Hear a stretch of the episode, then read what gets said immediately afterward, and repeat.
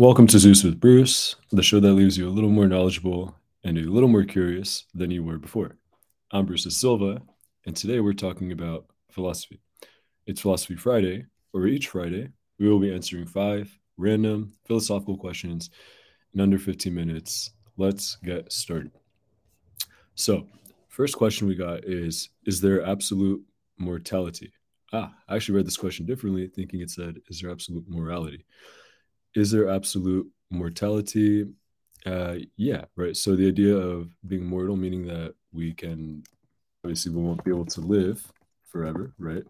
That's something that is sounds quite obvious, but people don't really understand this. But yeah, I mean, really quite simply off the bat is how I'm interpreting this question. Although it's actually not too straightforward because people believe we could maybe become immortal, and that's false but the idea of becoming immortal is actually becoming very popular because there's an excellent book. Um, it's called Homo Deus by Yuval Noah Harari, and he talks about becoming uh, immortal, right? That it's our ability to, in theory, live as long as really possible, unless something happens where, like, let's say if we upload our brains in consciousness to the cloud or anything like that, that unless someone pulls the plug, in theory, we can live on forever if we can put our consciousness somewhere where it can be maintained, not in the human body. And while that sounds like science fiction, it is at the moment, but there's definitely technology that's being built towards that. Next, is the most important purpose in life to find happiness? Great question. And it really depends what school of thought you come from. And it's really subjective. From my personal standpoint, the purpose in life is not that it's necessarily find happiness, but the happiness is a byproduct of other vehicles that we use. So if we're using the idea that we need to progress in life and we need to grow, that will ultimately lead to happiness. That is one that will really help facilitate that entire process happen.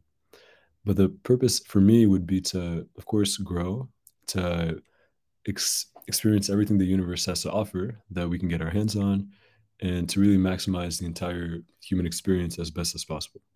Because if we're not doing that, we're really missing out on so many of the opportunities that we get. And different schools would say differently, right? Is maybe there is no purpose in life, maybe there's no meaning. Yeah, maybe there's not. For me, again, I do go back to being more utilitarian and having whatever belief is going to bring the most utility in my life, which utility meaning the most value the most value that I can use or extract. Next question Do we have free will? Okay, very, very tough question for sure. From my standpoint, I believe that if we do have free will, it is so, so, so, so, so small that it's immeasurable and doesn't really make too much of an influence. Because if you think about think about where you were born. Where you were born in a family, let's say a four, that was more religious, and you were born in, let's say, England. How different how much of that did you choose to happen in your life? You didn't choose any of that. And then from there, you're going to be taught, you're going to be educated in a certain way that's going to lead you to believe a certain way, right? So already the circumstances are predetermining how you're going to believe, think, and act.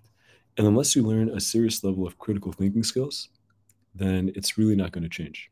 Now, to go deeper on free will specifically, is that we have the assumption that we're making choices out of our own volition. And while religions have taught us this and the belief in this is very powerful, it's not necessarily true. There was a study that was popularized by Sam Harris, a very well known atheist and someone who's actually quite against free will or just doesn't believe in the notion of it.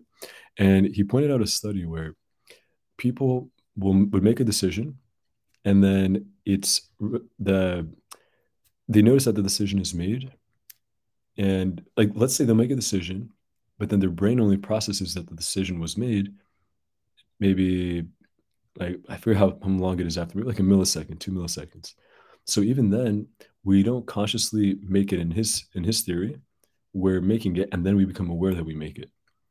So for him we wouldn't have free will and that eliminates a lot of the sense of autonomy that we have and the lot of influence that we can actually put or exert in life.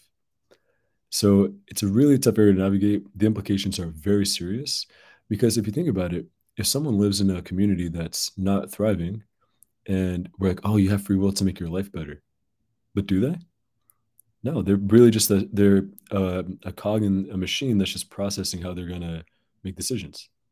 So this actually not just has personal implications, but societal and everything like that. How would law change? If someone accidentally kills somebody and it's like, they go, oh, it's your fault. But then the person can say, wait, but I had no free will. I didn't choose to do this. That wasn't me. It's my body. I just, I was programmed. So do we have free will? The evidence doesn't indicate that we necessarily do. I believe that in theory, it is the, it is the most helpful in society from how I see it to believe that we have free will because if you don't have free will, how do you go about attempting to influence anything that happens in your life? You'd really just be a passenger on the ship instead of the pilot or instead of the captain. And definitely can have serious implications for that. 19. Does life require a purpose and a goal? I would say yes, because typically without any purpose or without a goal, you don't really have direction. And if you don't really have direction, you're just wandering aimlessly. And while that can be fun for a period, I don't see it as sustainable, especially given that we interact with so many other people on a daily basis. So having this purpose and goal, it actually creates a sense of direction as to where we're going to go, how we're going to proceed, and what we're going to do. A lot of times people wake up and they just go through the motions of each day. And the most people that I know who have been super depressed, super anxious, and really suffered, they had no compelling future. And a compelling future is the reason, primarily for me, why you would get up, why you'd go about, and why you would do things. So it would require the prerequisite of that is having a purpose. Why am I getting up? What am I doing? What's my what's my purpose here? And then having a goal is saying, okay, what's the direction of where I'm going to go? What am I going to do? And what's my intent? Without these two, it becomes very, very difficult to really believe that you're making any kind of progress in your life. And like we were talking about earlier, is that progress tends to lead to happiness and almost always does. If you're not growing, you're sinking. And if you're sinking, you're going to eventually drown. Final question Would you kill 10 people to save 100? See, guys, this is something that's really crucial is questions that are this simplistic miss so much to it, right? So we got to extrapolate. Would I kill 10 people to save 100? Of course, 100 is greater than 10. Ooh, no, that's not necessarily true. If you have 100 innocent babies versus 10 convicted murderers, who would you save then? But then it, it was also missing. Why would I? Do I need to choose? Do do I need to kill ten people to save? Like, what? What's forcing me to make this choice? So simplistically, it depends on the context. But I would, if I needed to, kill ten people to save a hundred, depending on the context of the situation, of course. So often we look at questions like this as in, is there absolute mortality? Oh, of course, because this. Is the most important purpose in life to find happiness? Yeah, happiness is great. Do we have free will? Of course, religion says it. Does life require purpose and goal? Yeah, we got to achieve. Would you kill 10 people to save 100? Duh, uh, 100 is greater than 10. One of the one of the ideas we're trying to get on this series for Friday is to get information and not just take it at face value, but to extrapolate. You'll notice that a lot of times in life, people ask you questions that are very binary and don't actually give you an out they say, okay, so did you do this thing the other day? And if so, why did you do it? Or did you do this thing and why did you do it? It's like saying, no, I didn't do that thing. But wait, why did I do it? It's a way to trap you into a question and it really limits the scope as to how you can answer the question and proceed.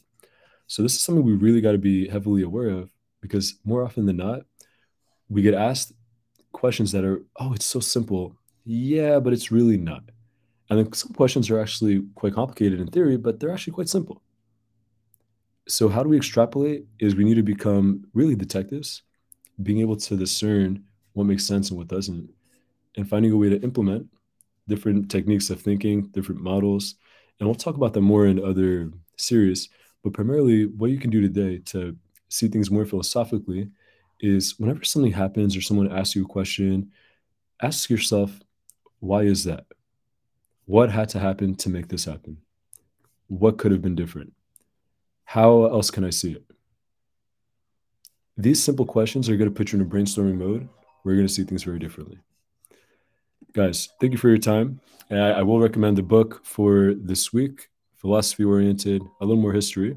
It's called Homo Deus, A Brief History of Tomorrow by Yuval Noah Harari. And it's a book that is going to speak about really the future and how I don't want to ruin too much of it, but it's a book that'll make you think. It's learning wise in my top 10 easily. It's by my favorite author, Yuval Noah Harari. Highly, highly recommend. And take your time to read it. That book will get you thinking. That is a strong, strong, strong book for philosophy, and it'll help you challenge your notions like never before. Guys, thank you for investing your time with me. And until next time, Zeus with Bruce. Peace.